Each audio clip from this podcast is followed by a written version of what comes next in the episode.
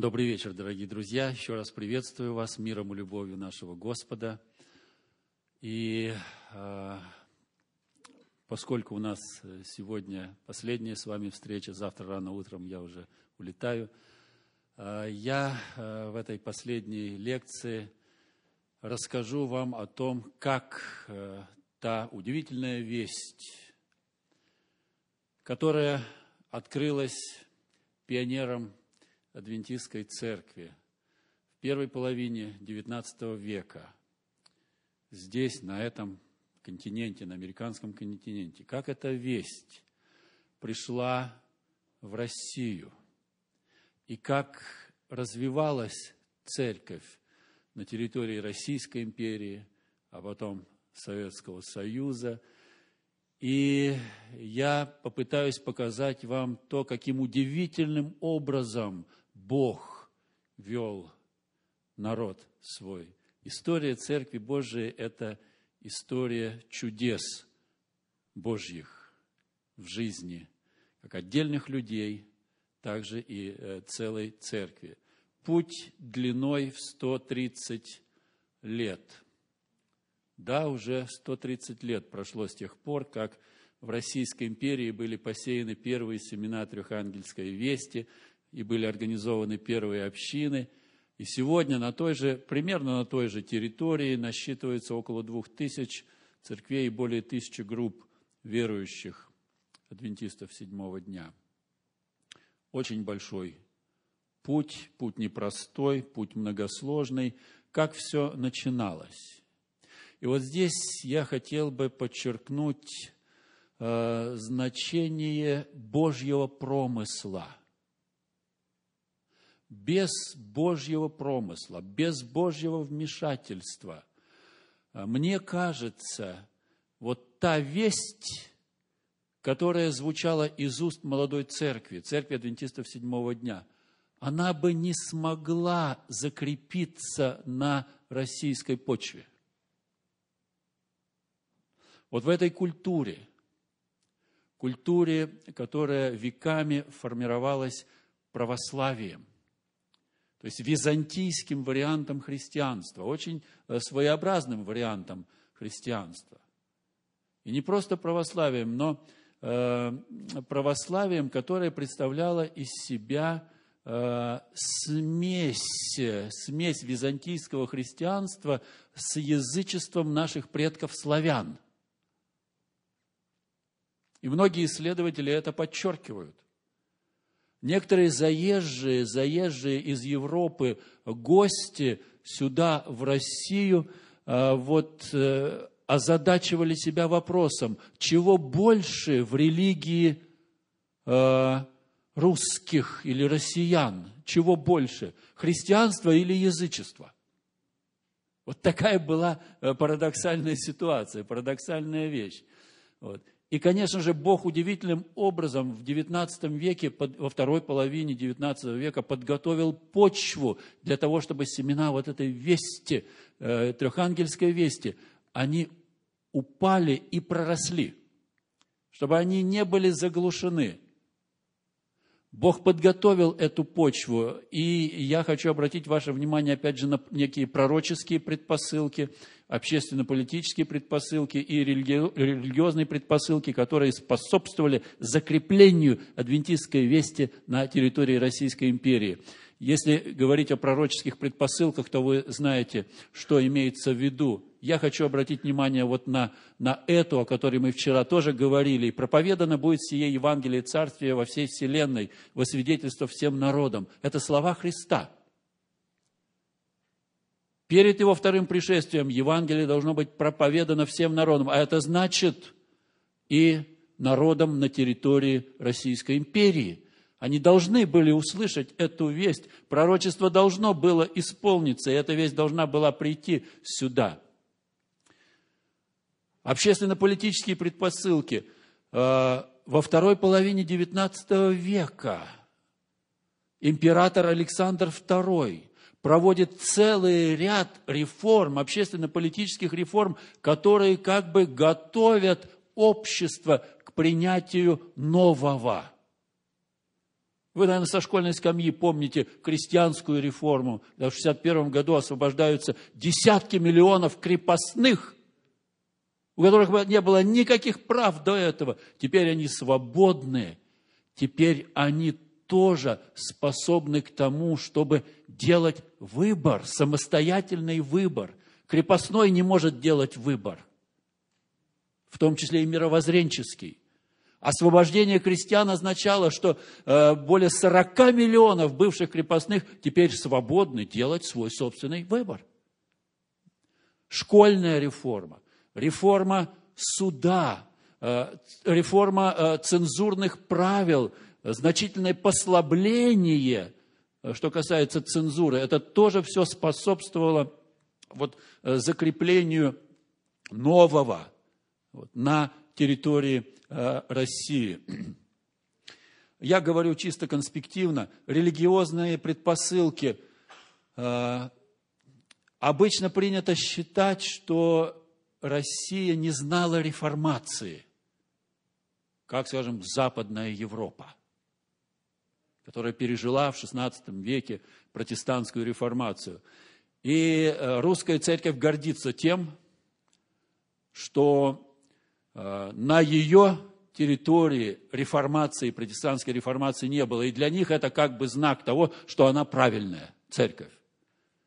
Западная церковь, римско-католическая церковь, она нуждалась в э, протестантской реформации, потому что она заблудилась, она исказила э, христианскую весть. А здесь, здесь вот в Восточной церкви, в русской православной церкви реформации, в реформации не было никакой нужды, потому что эта церковь как бы является хранительницей правильной веры. Она право, православная. Этот момент постоянно подчеркивается, но историческая правда такова, что в истории русской церкви были многочисленные религиозно-реформационные, противоцерковные движения. Они были всегда. И среди них были очень значительные, например, э, движение стрегольников, так называемых жидовствующих. Это все, знаете, ярлыки, которые наклеивались э, господствующей церковью на э, наших отечественных реформаторов например, движение жидовствующих или московско-новгородских еретиков вот, э, в XVI веке, даже в XV, XV веке. Это еще до, до протестантской реформации в Западной Европе, до Мартина Лютера, до Цвингли, до Кальвина. В лоне этого движения – подчеркивалась преемственность, преемственность Божьего откровения Ветхого и Нового Завета. Подчеркивалась важность и значение нравственного закона Божия, в том числе и четвертой заповеди. Московско-новгородские еретики, они соблюдали субботу по заповеди Божией. Поэтому они еще известны как субботствующие в истории. Один из наших преподавателей, э, Олег Александрович Жиганков, докторскую диссертацию защитил на тему жидовствующих в университете Эндрюса. Его э, оппонентом на защите был э, православный ученый, православный богослов из Свято-Владимирской православной семинарии в Нью-Йорке, отец Павел Миендорф. Отец Павел Миендорф. И познакомившись с работой, с работой Олега Жиганкова, он во время защиты произнес такие слова. Православной церкви давно уже пора извиниться перед этими людьми. Это наши предшественники, это наши корни э, в отечественной российской культуре, которые предвосхитили э, проповедь Трехангельской вести в XIX веке. Субботники. Вот, да, от этой э, движения московско-новгородских еретиков, которое было подавлено инквизиционными методами, остались десятки тысяч последователей. И в XIX веке, когда первые адвентистские миссионеры приехали в Российскую империю, они даже не подозревали о том, что в Российской империи так много верующих, соблюдающих субботу. Они о них ничего не знали.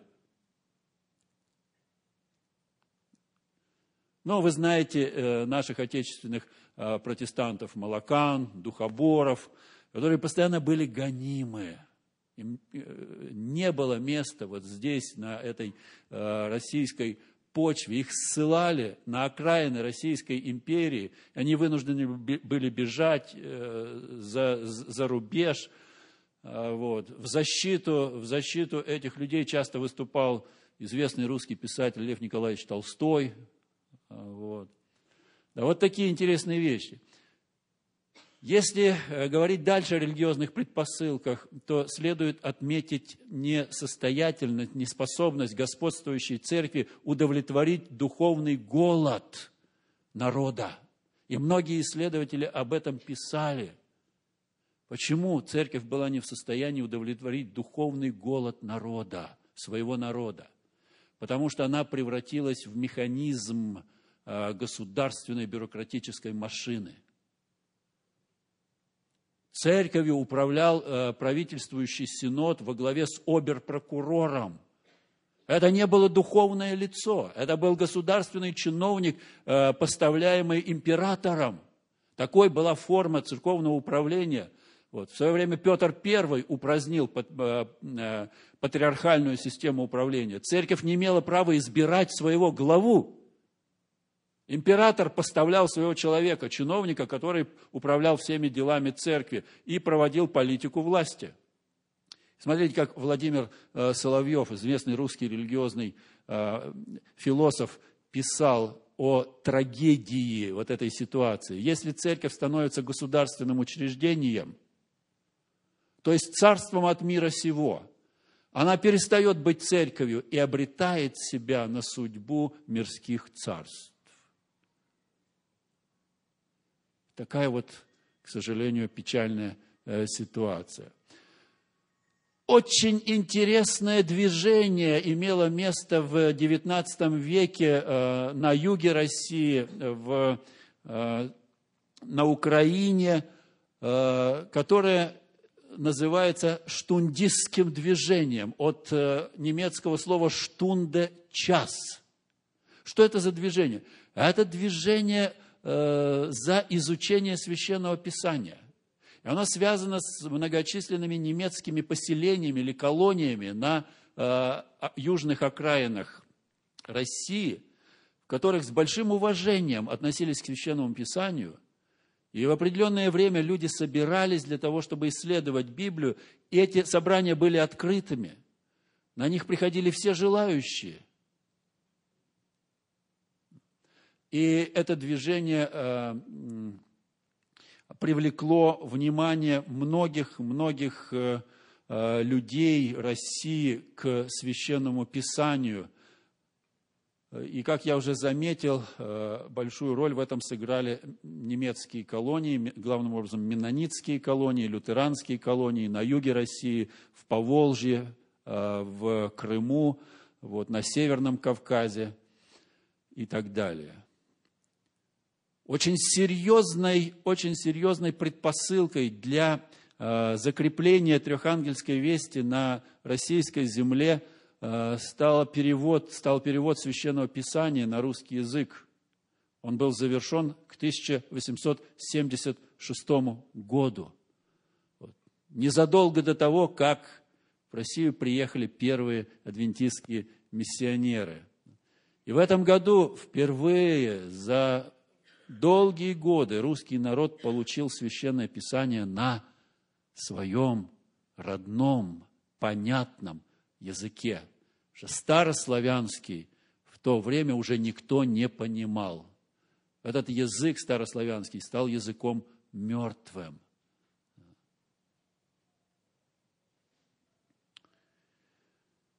Итак, э, первый, первый этап э, церковь адвентистов седьмого дня в царский период. Каким было начало? Все начиналось с распространения адвентистских брошюр и трактатов среди немецких колонистов. Почему немецких колонистов? Да потому что немцы были протестантами. И они очень охотно принимали нашу весть. К сожалению, э, вот на этом первом этапе православная среда, она оказалась закрытой для адвентистской вести. И на то были объективные причины, о которых я скажу чуть ниже.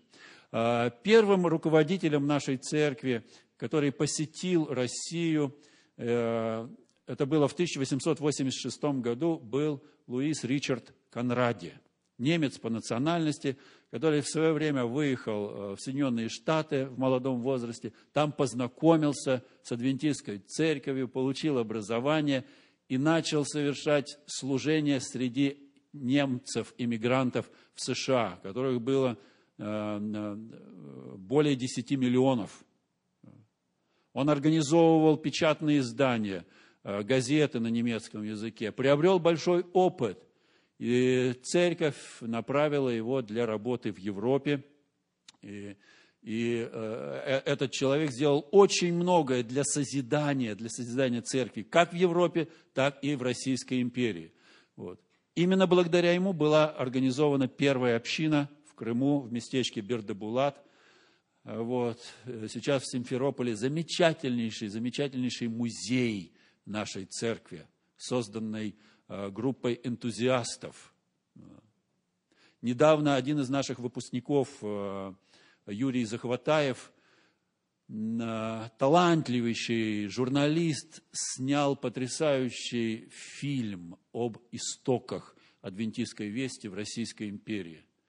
Вот. Э, не знаю, выставлен ли он в свободном доступе в интернете, вот. но потрясающий фильм о том, как все начиналось. Э, в это же примерно время, чуть позже, была организована, если первая община, организованная Конраде, была чисто немецкой по своему национальному составу, вот, э, Теофил Бабиенко, э, сосланный из Украины на Северный Кавказ за свои религиозные взгляды и убеждения, Теофил Бабиенко, находясь в ссылке в Ставрополе, смог организовать, смог организовать а, первую русскоязычную общину в этом городе еще несколько групп в округе. Он стал э, организатором первой русской общины. А как, э, как реагировали власти на вот эту первую миссионерскую активность а, наших миссионеров – Конечно же, реакция была крайне негативной, крайне отрицательной. Уже во время своего первого миссионерского визита в Россию Конраде был арестован вместе с человеком э, Герхардом Перком, который сопровождал его в качестве переводчика. Сам Конраде не говорил по-русски. Герхард Перк, немец э, из менонитов, он принял нашу, нашу весть, и он помогал Конраде э, с переводом. И они были посажены в тюрьму. Оказывается, в законодательстве Российской империи были статьи, которые карали за попытки обращения православных людей в новую веру. Вот они, 187 статья Уголовного кодекса Российской империи. Вот всякая попытка совращения, даже вот слово такое было в Уголовном кодексе, совращение. Всякая попытка совращения приверженца православной церкви в иную веру каралась пожизненной высылкой в Сибирь. Смотрите, какие жесткие условия для проповедования.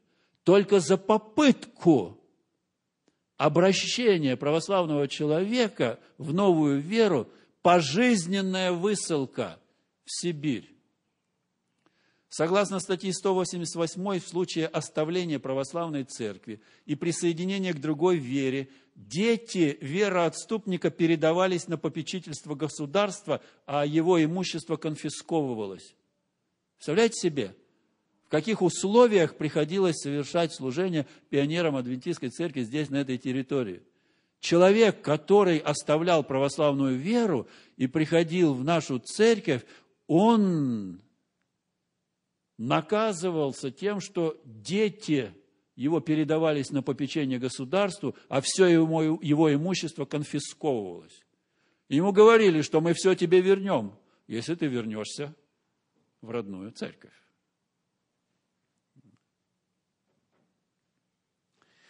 Один из западных исследователей, э, позже анализируя вот эту ситуацию с э, наказанием, наказанием всех инакомыслящих и высылкой, высылкой их в Сибирь, иронично писал о том, что царское правительство невольно способствовало евангелизации Сибири, беря все транспортные расходы на себя.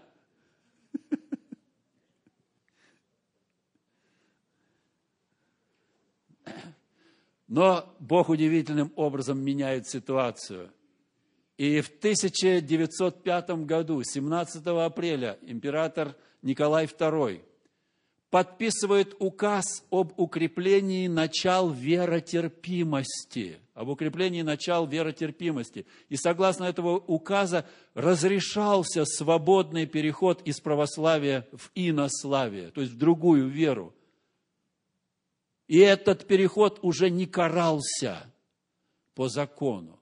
Разрешалось готовить кадры служителей иным религиям, иным конфессиям. Разрешалось печатать литературу. Вот. Ну и, конечно же, в этот период времени происходят э, серьезные перемены в общественно-политической жизни страны. Создается первая государственная дума, то есть закладываются основы парламентской власти в России – и указом правительствующего Сената от 14 марта 1906 года за номером 2783 верующим адвентистам было разрешено свободно исповедовать свое вероучение. И это еще в царское время. Церковь была легализована, церковь была официально признана э, царским правительством.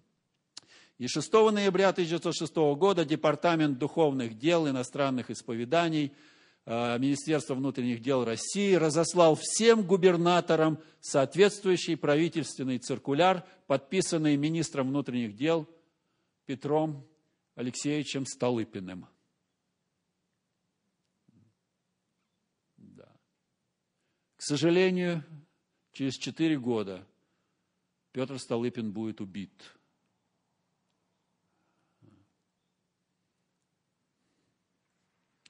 Ну и когда, когда церковь была официально признана здесь, в Российской империи, началось ее организационное становление. То есть она стала создавать свою э, организацию. Вот в 1907 году на съезде в Риге был организован первый Российский союз или унион. Церковь начинает издавать свой первый на русском языке журнал под интересным названием «Маслина», вот такое необычное название э, журнала, начинает готовить служителей, но э, у себя не было своих учебных заведений, но э, появилась возможность свободно отправлять на учебу студентов в Германию, в нашу школу во Фриденсау. Там даже было открыто русское отделение, русское отделение для подготовки служителей. Вот. Расширяется миссионерская активность, церковь начинает активно проповедовать в Закавказье, в Средней Азии и э, Сибири. Однако Первая мировая война, начавшаяся в 1914 году, стала серьезнейшим испытанием для церкви. В этом году исполняется сто лет со дня начала Первой мировой войны. И во Фриденсау в мае с 12 по 15 мая будет проходить большая международная конференция, посвященная истории Церкви Адвентистов Седьмого Дня в годы Первой мировой войны. Вот, и последние два месяца я работал э, над докладом для того, чтобы выступить на этой конференции, над докладом на тему «Церковь Адвентистов Седьмого Дня в России в годы Первой мировой войны». Вот. Мы работали в архивах, во многих архивах, в том числе и в Государственном архиве, архиве Российской Федерации. А, вот, и нашли очень много интересной архивной информации о нашей церкви в годы Первой мировой войны. Но это отдельная история, я не буду углубляться, поскольку я хочу сделать обзор вот, всей истории. С какими трудностями столкнулась наша церковь? Во-первых, это поголовная мобилизация. То есть все молодые люди, они подлежали призыву. И, естественно, они столкнулись с вопросом, как быть, как вести себя в этой ситуации. Брать ли в руки оружие или от, а, а за, отказ от, а, за отказ брать в руки оружие идти на каторгу. Церковь столкнулась с очень серьезным переживанием. Вот. И вы знаете, что в Германии церковь была разделена вот по этому вопросу. Вот. Было, э, появилось так называемое движение реформы. Вот. Вторая проблема, с которой столкнулась наша церковь, это вот то, что здесь названо немецкой ксенофобией. Большинство членов церкви и руководителей нашей церкви э, были немцами. И, как я уже сказал, на то были объективные причины. Адвентистская весть очень легко, очень легко приживалась в немецких колониях. Немцы, протестанты охотно принимали нашу весть, православные с трудом. И потому русских было не так много. И нашу э, церковь считали немецкой сектой – те годы. И когда началась война, Первая мировая война, это противостояние двух империй, Российской империи и, да, германской, австро-венгерской. И, конечно же, конечно же, э, нашу церковь стали выставлять чуть ли не как пятую колонну. Вам знакомо это выражение? Пятая колонна. Это враг в тылу, в своем собственном тылу. И поэтому многих, э, многих э, руководителей церкви э, выслали, выслали, если они не имели российского подданства, их выслали за пределы Российской империи, в частности, главу нашей церкви Юлиуса Бетхера, он был немцем и имел американское подданство, его просто выгнали из страны. Других руководителей – а тех, кто имел российское подданство, вот наших служителей, Климент, Ефимов, э, Гонтарь, Озаль, Горелик и многие другие, они были сосланы в Сибирь. Молитвенные дома были закрыты. Запрещалось проводить богослужения. Э, по-моему, только в двух городах вот сохранились богослужения, в Москве и в Санкт-Петербурге. За проповедь, за одну проповедь на немецком языке грозило э, тюремное заключение сроком на один год. За сказанную проповедь на немецком языке в годы Первой мировой войны. Представляете себе, в каких условиях оказалась наша церковь. И слава Богу, что э, все плохое когда-то заканчивается – заканчивается испытание Первой мировой войной, и в июле 17 года в Саратове на э, съезде э, удалось как-то вот э, преодолеть эти трудности, организационные, материальные трудности, связанные с войной. И что интересно, что интересно, когда братья посчитали вот свои отчеты, которые они привезли на этот съезд, они обнаружили, Э, вот всплеск жертвенности со стороны членов церкви в годы войны. Несмотря на хаос, материальные трудности, на разруху, продовольственные проблемы, дух жертвенности увеличился. И что самое интересное, численно церковь в годы Первой мировой войны не уменьшилась. В это время, в это время, как вы знаете, было временное правительство. Вот после того, как император Николай II отве... А, отказался от э, престола, и временное правительство готовило новое религиозное законодательство, и руководители нашей церкви написали письмо, в котором высказали свои предложения вот, временному правительству – на что обратить внимание в этом новом религиозном законодательстве. Следующий период – это э, уже период советский, церковь период революции и гражданской войны. После 17 года э, началась новая эпоха, совершенно новая эпоха. Это новая власть, это новая идеология, новое мировоззрение, все новое. Помните, мы наш, мы новый мир построим. Мы наш, мы новый мир построим а старый разрушим до основания. До основания. Да, так это э, было, так пелось в интернационале, да? Э, конечно же, новая власть была по характеру безбожной, она начала э, вести борьбу с религией, и декрет, который был принят новой властью, хотя он назывался декрет о свободе совести – он носил очень противоречивый характер. С одной стороны, там было очень много демократических положений.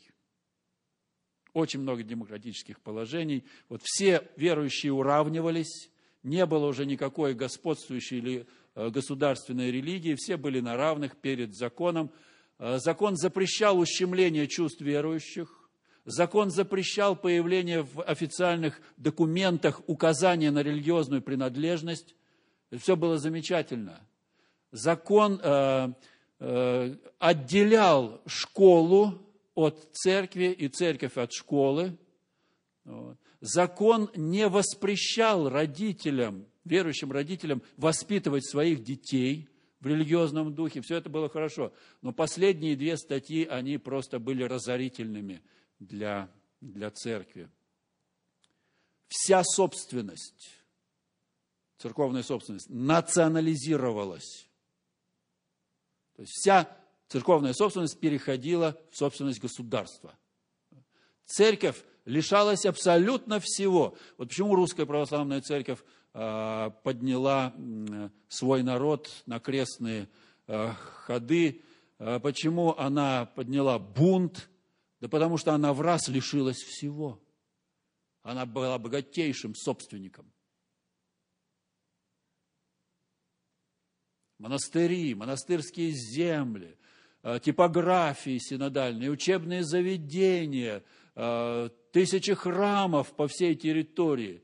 Всего этого церковь лишилась в раз. Все перешло в собственность государства. В том числе и то, что внутри храмов все стало собственностью государства. Все было национализировано. Нашей церкви особенно терять было нечего, особой собственности не было, поэтому она, она не так болезненно встретила вот это, этот декрет, но русская православная церковь, она не могла просто так отдать то, что ей принадлежало. Вот. И поэтому она пострадала.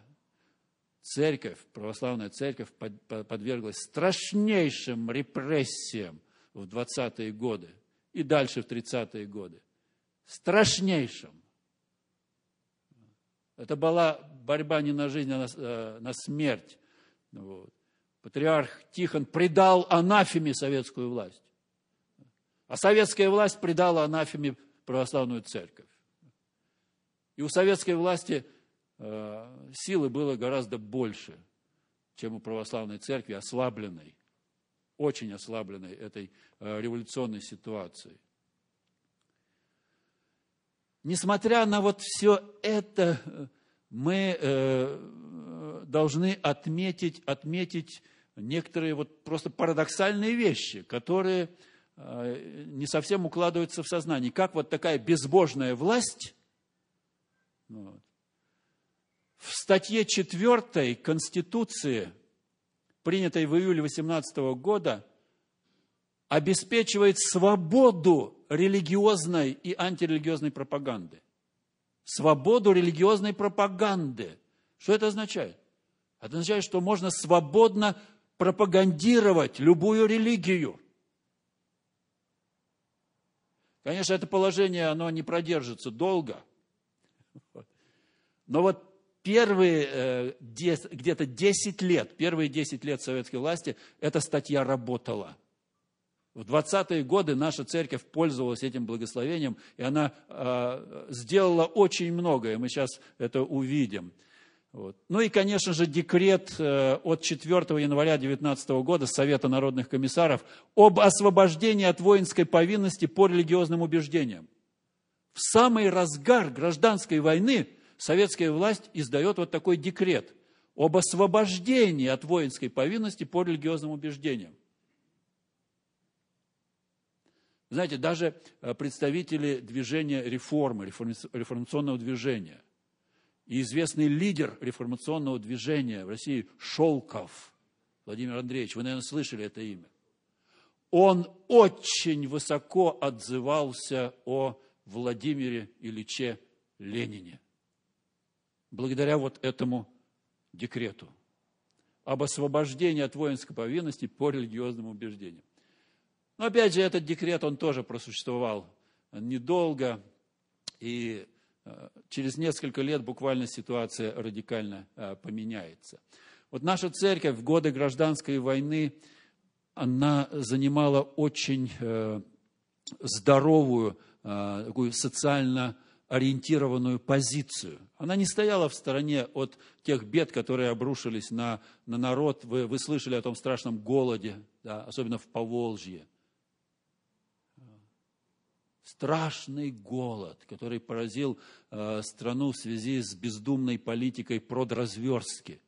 Когда у, у крестьян отнимали последнее, отнимали даже э, зерно, для, которое они оставляли для посева, чтобы не умереть с голоду. Политика была, конечно, непродуманная, и благодаря этой политике страна пережила страшный голод, от которого погибли миллионы, миллионы людей. Я как-то э, наткнулся на одну фотографию э, в архиве. Рынок, рыночная площадь в Саратове, городе на, на Волге. Вот это э, где-то вот 21 или 22 год. На прилавке вот, торгаши продают части человеческого тела. Каннибализм, людоедство. Люди от отчаяния шли даже вот на, на такое. В городах и селах исчезли все э, животные, бродячие животные, собаки, кошки, всех съели. Один из э, руководителей Генеральной конференции, которому удалось посетить э, нашу страну в эти годы, потом в своем отчете писал о том, как, с чем они столкнулись, что они увидели в этой, в этой стране, умирающие от голода. Церковь не стояла в стороне, она сотрудничает с международными благотворительными организациями, создает собственную благотворительную ассоциацию во главе э, с Львовым, организовывает бесплатные столовые для беспризорных детей, распределяет гуманитарную помощь которую получает из-за рубежа. Ну и э, переживает и этот сложный момент в своей жизни. Несколько слов о э, церкви в 20-е годы. Здесь вы видите копию отчета пятого Всесоюзного съезда нашей церкви, который проходил в 24 году в Москве. Вот интересные решения были приняты. Кстати, для своего съезда церковь арендовала вот это здание – центре Москвы, которая когда-то принадлежала Русской Православной Церкви. А потом в этом здании разместился, э, разместился Дом Советов. Вот. Э, на фронтоне этого здания э, цифра 1844. Это год, в котором здание было построено. Но вот делегаты, которые приехали на этот съезд, обратили внимание на эту знаковую для адвентистской церкви дату – 1844. Ее, правда, не видно здесь. Вот, на, это некачественная фотография. Да. Обратите внимание на э, то, какие решения принимаются на, э, на этом съезде. Опять, это социально ориентированные решения. То есть церковь не стоит в стороне от бед и проблем общества, ликвидация неграмотности – интересно, как, э, как звучит резолюция, принятая делегатами съезда э, вот, в связи с ликвидацией неграмотности. Тот, кто не умеет читать, лишает себя третьей части Божьих благословений и ссылаются на текст из книги Откровения. Блажен читающий и слушающий и исполняющий. Если человек не умеет читать, он лишает себя третьей части Божьих благословений. Такое вот библейское, интересное библейское обоснование борьбы с неграмотностью. Открытие лечебных учреждений, организация сельскохозяйственных коммун для того, чтобы поднять, а, поднять сельское хозяйство. И смотрите, они были организованы. Братский труд, новый путь, царство света, братская любовь и так далее, и так далее. Вот. Это все изучено. А, в свое время я даже наткнулся на диссертацию, посвященную а, вот, организации протестантских сельскохозяйственных коммун в 20-х годах 20-го э, столетия. Вот. Обратите внимание на то, как расширилась миссионерская деятельность в 20-е годы. Численно церковь выросла в два раза. В два раза в 20-е годы. Э, вот. Несмотря на безбожный характер э, советской власти – Расширяется издательская деятельность, печатается сразу несколько журналов. «Голос истины», «Благовестник», «Адвент-боте» на немецком языке, учитывая то, что много членов церкви было немцами. Библии были отпечатаны. Все ругают советскую власть, но советская власть напечатала протестантам Библии в своих типографиях. И наша церковь получила э, э, по пять тысяч от двух тиражей напечатанных Библий очень хороших, добротных Библий. Я до сих пор помню вот эти Библии у некоторых э, пожилых членов церкви, когда я был еще маленьким, я жил в городе Горьком, а вот эти Библии, которые были изданы советской властью в 20-х годах.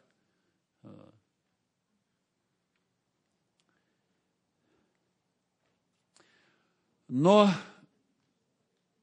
Такова история, что и все хорошее тоже заканчивается.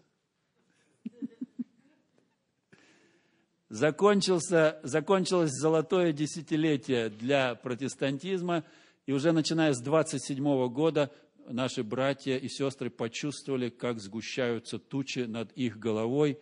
А в 29 году выходит постановление в ЦИК о религиозных объединениях, известное последующей истории как сталинское законодательство о религиозных культах.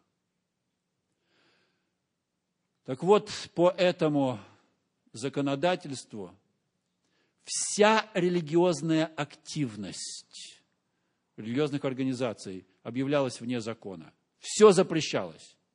Малейшая активность, которая хотя бы как-то могла привлечь к церкви людей, она была запрещена. Даже гуманитарная э, деятельность, оказание гуманитарной помощи тоже было запрещено. Это сталинское законодательство, оно оставалось в силе на протяжении многих и многих десятилетий. Я с ним в свое время тоже сталкивался, когда начинал свое служение. И я помню, как мы обратились к уполномоченному по делам религий с просьбой Э, отвести э, перед Новым годом в детский дом э, ящик мандаринов. Уполномоченный по делам религии достал с полки вот это законодательство, небольшой сборничек, вот, полистал его и прочитал. Запрещено. Запрещено.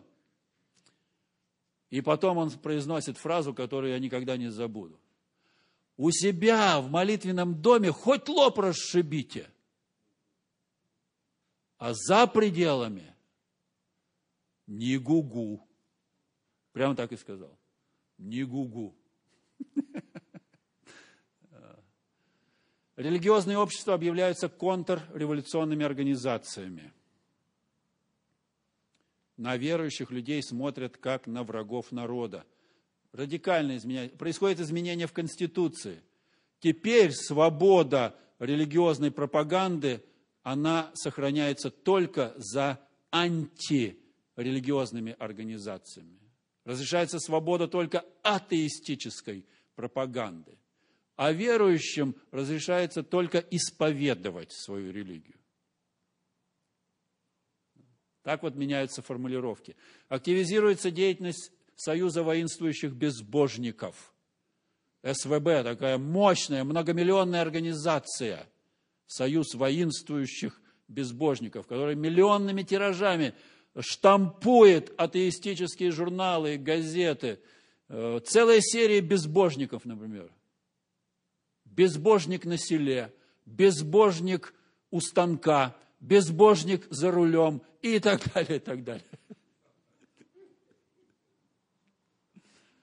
Ну, а начиная с 30-х э, годов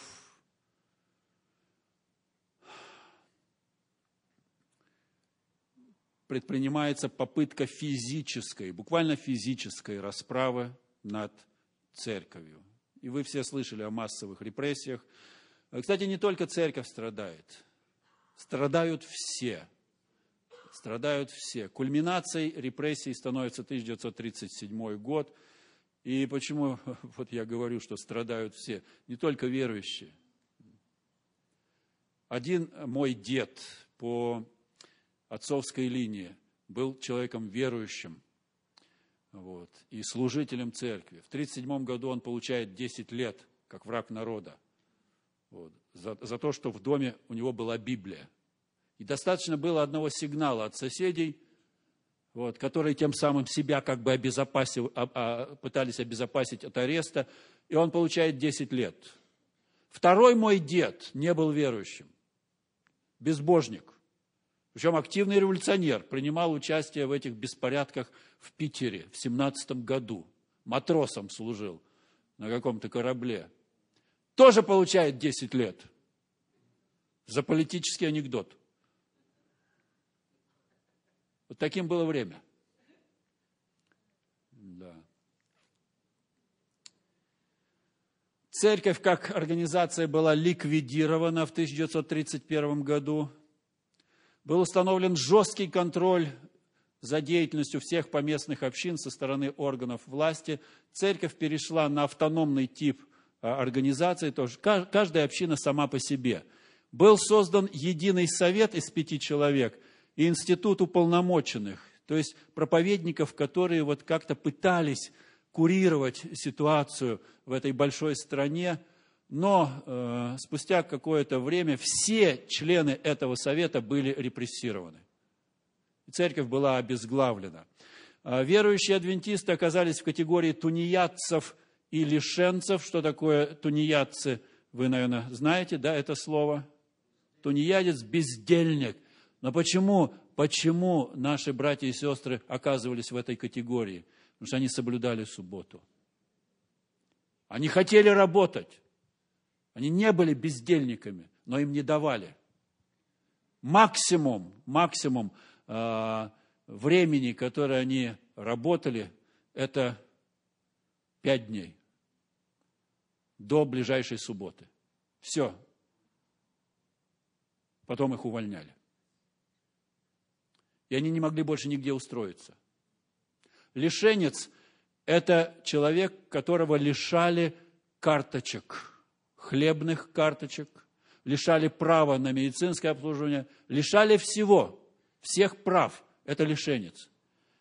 И такими лишенцами стали многие наши э, члены церкви в 30-е годы. Плюс ко всему еще и новый календарь, который установил Сталин. Вы, наверное, слышали о том, что э, начиная с 29 года страна перешла на работу по на шестидневной неделе. Не семидневная неделя, а по шестидневной неделе. Пять дней вся страна работала, шестой выходной. И опять пять дней все работают, шестой выходной. И так до начала войны. Можете себе представить? Суббота, как каждый седьмой день недели, исчезла из календаря. Она стала плавающей. Как трудно было нашим братьям и сестрам вот в, в, в этой ситуации. Оставаться верными Богу, да. В 1938 году умер в заключении руководитель нашей церкви э, Генрих э, Лепсок. Он возглавлял церковь на протяжении многих лет, и вы можете прочитать историю э, этого удивительного человека в книге Мацановых «По тернистому пути». Знакомы вы с этой книгой? «По тернистому пути». Потрясающая книга. Это опыты наших братьев и сестер в эти сложные годы. Вот. Э, Григорьев, Григорий Александрович, оставался единственным, вы не поверите, единственным рукоположенным служителем нашей церкви в эти годы. В 30-е годы, в годы войны, уже Великой Отечественной войны, все были репрессированы. Все служители были репрессированы. Он оставался одним единственным. И понятно, Понятно почему. Почему его, а, его держали на свободе. Хотя у него за плечами более десяти, десяти э, ссылок. Еще с царских времен. Он тоже очень много перенес в своей жизни. Его власти держали на показ. Приезжали с Запада, приезжали в Советский Союз иностранцы. И Григорьев рассказывает об одном таком вот эпизоде, когда э, приехал какой-то гость э, из-за рубежа и интересовался ситуацией здесь с церковью в Советском Союзе и задавал разные вопросы, вот, как у вас с литературой, все ли вам хватает. Вот. Что мог сказать Григорьев? Да, он должен был молчать он не мог сказать всей правды о том, как обстоят дела с церковью, которая, по сути дела, была обескровлена и обезглавлена. И опять смотрите парадокс. Какой парадокс истории? Великая Отечественная война оказывается спасительной для религии и церкви в Советском Союзе. Это мнение многих историков. Если бы не война, этот режим покончил бы с религией и с церковью. Да, накануне Великой Отечественной войны на территории от Москвы до Астрахани, вы представляете, где Астрахань? Это Волга впадает в Каспийское море, это 2000 километров. Вот на этой огромнейшей территории оставался действующим всего один православный храм. Представляете? Всего один православный храм на территории 2000 километров от Москвы до Астрахани. Перед войной. Война стала спасительной для церкви. И вы помните, как Сталин, когда немцы уже подошли к Москве, обратился к советским людям – знаете, как он обратился? Братья и сестры. Он играет на религиозных чувствах советских людей, да, чтобы э, вот, поднять этот дух, патриотический дух, братья и сестры. И он идет на послабление в области государственных церковных отношений. И в 43-44 годах создаются советы по делам религий, по делам Русской Православной Церкви, потом по делам других религиозных организаций. Разрешается снова открытие и регистрация церквей, в том числе и адвентистских церквей, уже в 1944 году. И появляется возможность э, возобновить регулярные богослужения. А после войны сразу воссоздается Э, церковная организация во главе с Григорьевым. Вот она была такая, такая простая, всего пять человек. Тогда нельзя было создать нашу церковную организацию по всем международным канонам, по церковному порядку, как мы говорим. Такой возможности не было. Не было возможности собрать съезд, избрать э, делегатов на этот съезд, избрать руководство церковью. Тогда не было таких возможностей. И мы благодарны Богу за то, что вот хотя бы вот в таком виде, вот в усеченном каком-то появилась э, церковная организация. Однако ситуация опять меняется в 50-е годы. В 50-е годы. После смерти вождя да, всех народов. В тысячи, отца, отца всех народов, да, отца всех народов. В 1953 году, 5 марта, после смерти Сталина, а, отмечается некая оттепель. Потепление отношений, в том числе и в сфере государственно-церковных отношений. И верующие помнят вот эти несколько лет передышки.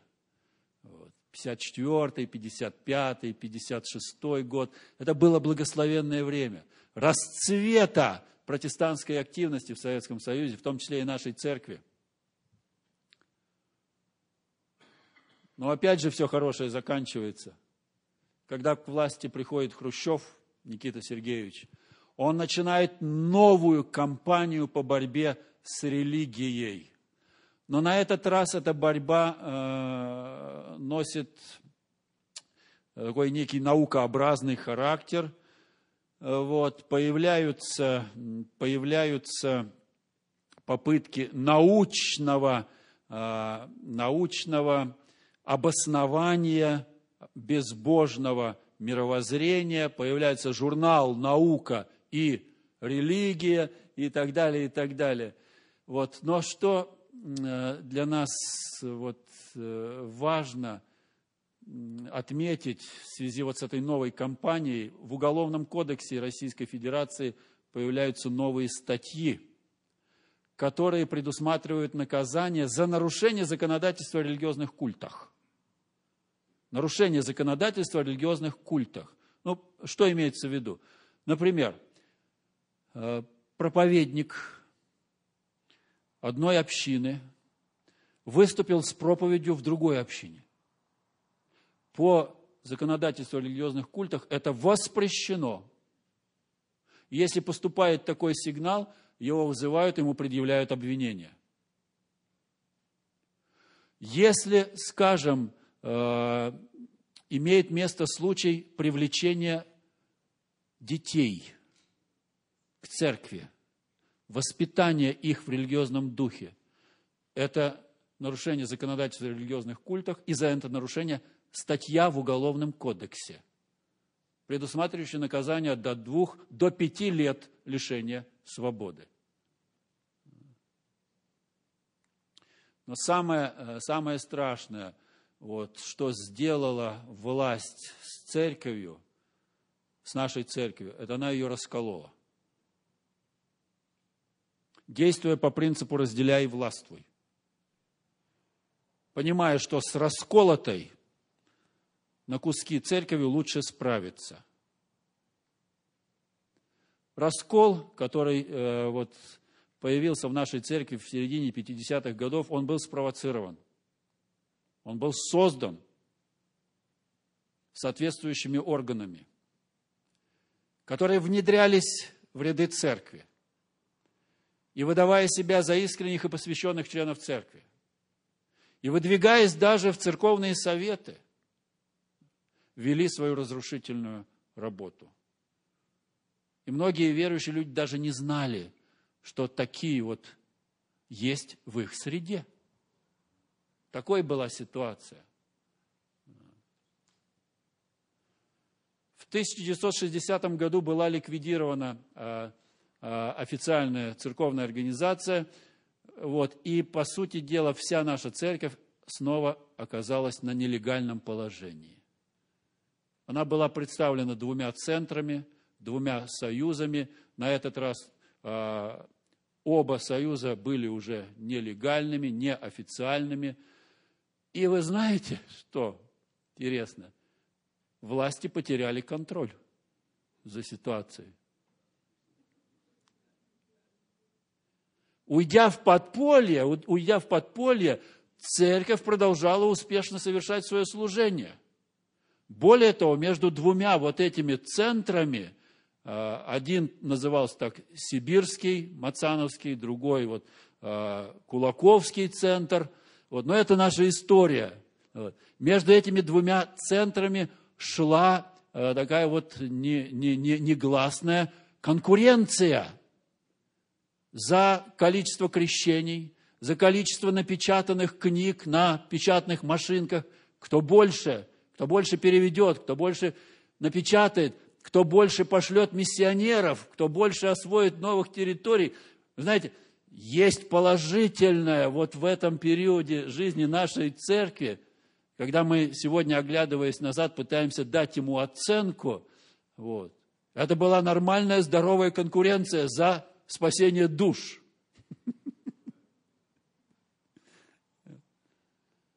Поэтому э, вот когда мы анализируем свое прошлое, мы, наверное, должны во всем, во всем усматривать э, Божью руку, Божий промысел.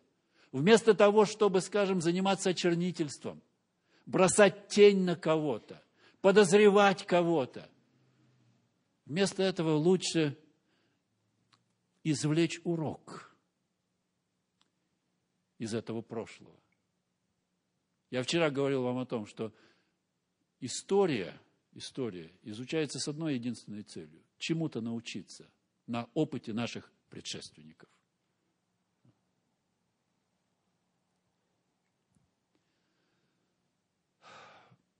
Дальше, уже после очередного смена, очередной смены власти, когда к власти приходит Брежнев Леонид Ильич – церковь потихонечку начинает восстанавливать контакты со Всемирной Церковью, с Генеральной конференцией. Вот к нам начинают приезжать ведущие руководители Всемирной Церкви, Теодор Карсич, Альф Лоне, э, Пирсон, Нил, Нил Вильсон. Вот. И церковь, Всемирная Церковь помогает нашей церкви в Советском Союзе преодолеть последствия раскола, который был создан властями. Кстати, власти раскололи все протестантские союзы в 50-е годы. И они так и остались в расколотом состоянии до сих пор. Единственная протестантская церковь, которая воссоединилась, которая излечила, ран, ран, излечила рану раскола, это церковь адвентистов седьмого дня. Интересный момент. И это означает то, что у нас не было никаких расхождений по доктринальным вопросам. Раскол носил чисто организационный характер, и он был спровоцирован э, соответствующими органами.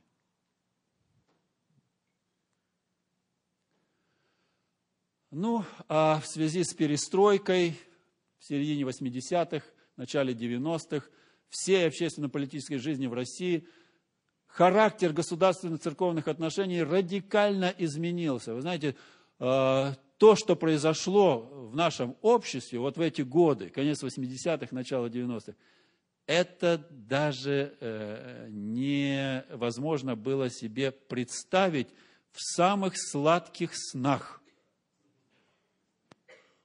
Если бы я своему деду, который столько пострадал от советской власти за свою веру, если бы я ему сказал, э, когда он мне рассказывал о своих переживаниях в ссылке, ну вот, мне, молодому человеку, если бы я ему сказал, слушай, дедушка, пройдет еще несколько лет, и мы будем проповедовать трехангельскую весть в Кремлевском дворце съездов. Мой дед при всей своей вере – а у него была очень оптимистичная вера. Знаете, он никогда не роптал, никогда не сомневался в Божьем водительстве. Такая вера, благодаря его вере я пришел к Богу. Он при всей своей вере не поверил бы.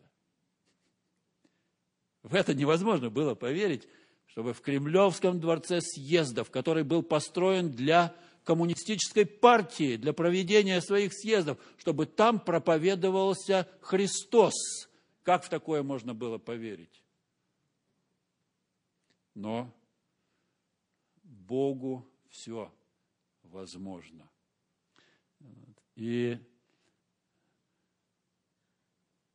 свобода совести, которая пришла э, в наше общество, она носила беспрецедентный характер – такой свободы, такой свободы, наверное, не знало ни одно общество в мире, какую мы э, испытали в первые постперестроечные годы. Ну, естественно, церковь использовала эту возможность, она сформировала церковные организации во всех регионах, открыла свое первое высшее учебное заведение в 1988 году в Заокском.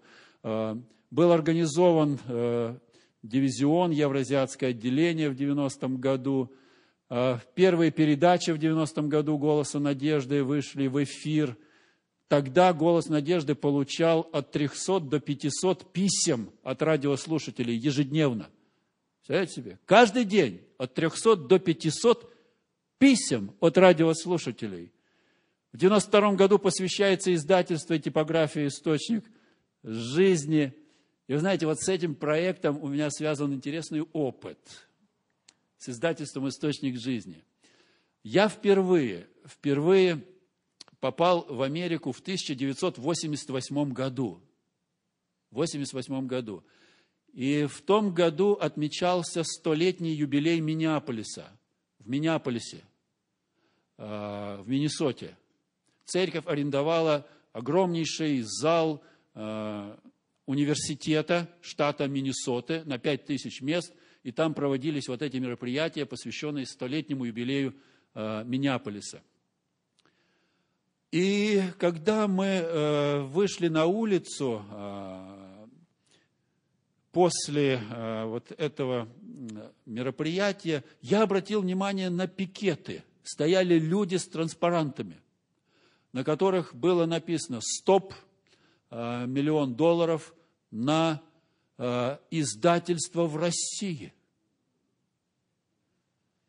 Я так заинтересовался, я подхожу к этим людям, вот, и спрашиваю у них, а, а вы кто? Вот. И почему вы против того, чтобы э, церковь, Всемирная церковь собирала средства на строительства типографии в Советском Союзе. Вот. Ну, они мне рассказали, что это, оказывается, как раз реформисты. Мы хорошо поговорили с ними, они объяснили мне свою позицию, они сказали так, вы знаете, если даже церковь и откроет это издательство, оно будет полностью подконтрольно коммунистической партии. И коммунисты будут диктовать, что вам печатать.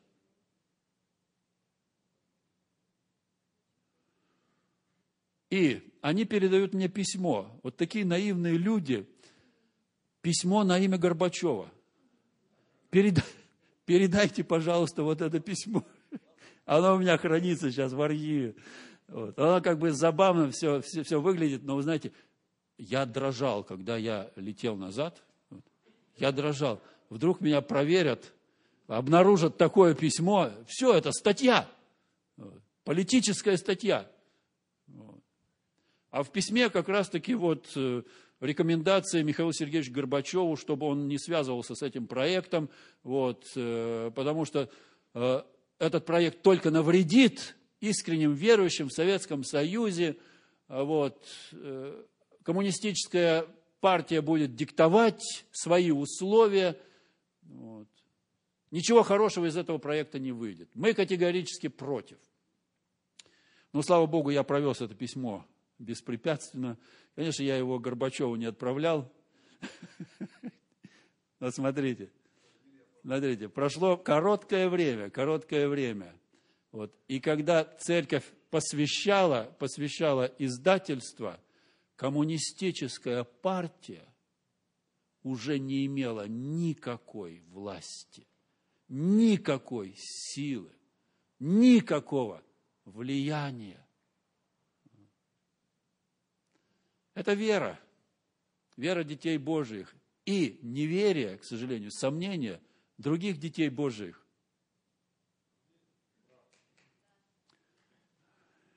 Небывалые успехи евангелизации. На территории стран бывшего Советского Союза в первой половине 90-х годов отмечался самый быстрый рост церкви адвентистов седьмого дня в мире. Вот вы видите здание Кремлевского дворца съездов, 92 год –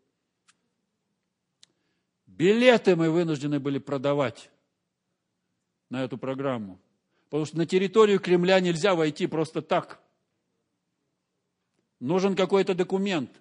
И было решено отпечатать 15 тысяч билетов для того, чтобы их продавать, и по билету люди могли входить на территорию Кремля в этот зал. За неделю до начала программы все билеты были распроданы. И в первый вечер, в первый день, спекулянты стояли у входа в Кремлевский дворец съезда э, и предлагали, предлагали эти билеты в три дорого всем желающим. Таким было время. И когда проводилась эта евангельская программа «Библейский путь к новой жизни», проводил ее Марк Финли, я помню такие сцены. Э, людям давали бесплатно Библии. Да, и они стояли в очереди. И те, которые стояли э, сзади, переживали, что им не достанется. Это вот психология советского человека. Ему казалось, что вот на нем все закончится. Поэтому люди пытались пробиться вперед. И я помню вот этот момент. Люди дерутся. Дерутся из-за того, чтобы получить Библию. Серьезно. И наши гости из-за рубежа все это фотографируют и снимают. Они в шоке. Они такого никогда не видели, чтобы люди дрались из-за Библии. Таким было время. И в этом же году, в 92 году, коммунисты проводили свой съезд в Подольске. Единственное помещение, которое они смогли получить, это какой-то дом культуры в Подольске. И во время своего съезда им вырубили электричество. Смотрите, как радикально все поменялось. Одномоментно церковь не приложила ни малейшего усилия для того, чтобы изменить ситуацию. Бог изменил эту ситуацию. В это трудно было поверить, чтобы такой мощнейший, мощнейший институт подавления человеческого сознания распался, как карточный домик, одномоментно. Кто мог в это поверить? Конечно же, вот э, эта история, она очень многому нас учит. И прежде всего она учит нас, как церковь, доверять Богу в любой ситуации. В любой ситуации. Не падать духом, не роптать, не сомневаться, не отчаиваться. Бог всегда со своим народом. Потом было очень трудно, когда отмечался такой большой наплыв людей у нас не было служителей, достаточно подготовленных служителей, не было молитвенных домов, не было духовной литературы. Очень трудно было сохранять новообращенных в церкви, удерживать их при дефиците вот всего этого. И, к сожалению, да, мы очень многих людей потеряли, потому что оказались не готовы к такой вот ситуации. Не хватало веры – мы не могли себе представить, что оно будет вот так. Да. Но слава Богу, что церковь э, на сегодняшний день в России и в Евразиатском дивизионе, она все-таки а, окрепла, значительно окрепла и уже представляет собой э, значительную часть религиозного сообщества в странах бывшего Советского Союза. Она создала очень сильную Э, организацию, уделяет серьезное внимание развитию христианского образования, активно участвует в отстаивании принципов религиозной свободы. Именно нашей церкви принадлежит э, вот эта э, инициатива организации Российской ассоциации религиозной свободы по образцу Международной ассоциации религиозной свободы, так называемый МАРС, осуществляет евангелизационную деятельность. Сегодня, конечно, массовые евангельские кампании уже неэффективны – но эффективны другие методы благовестия, в частности, социального благовестия, медицинского благовестия. Это все работает и достаточно эффективно. Свою позицию, свою позицию по целому ряду вопросов на стыке отношений между церковью и обществом Церковь адвентистов седьмого дня выразила вот в этом документе – основы социального учения Церкви христиан-адвентистов седьмого дня. И э, этот документ помогает, э, помогает церкви позиционировать себя как нормальную, здоровую, конструктивную, духовно-нравственную силу в современном обществе, способную противостоять многочисленным, многочисленным нездоровым тенденциям, которые, к сожалению, сегодня развиваются в мире.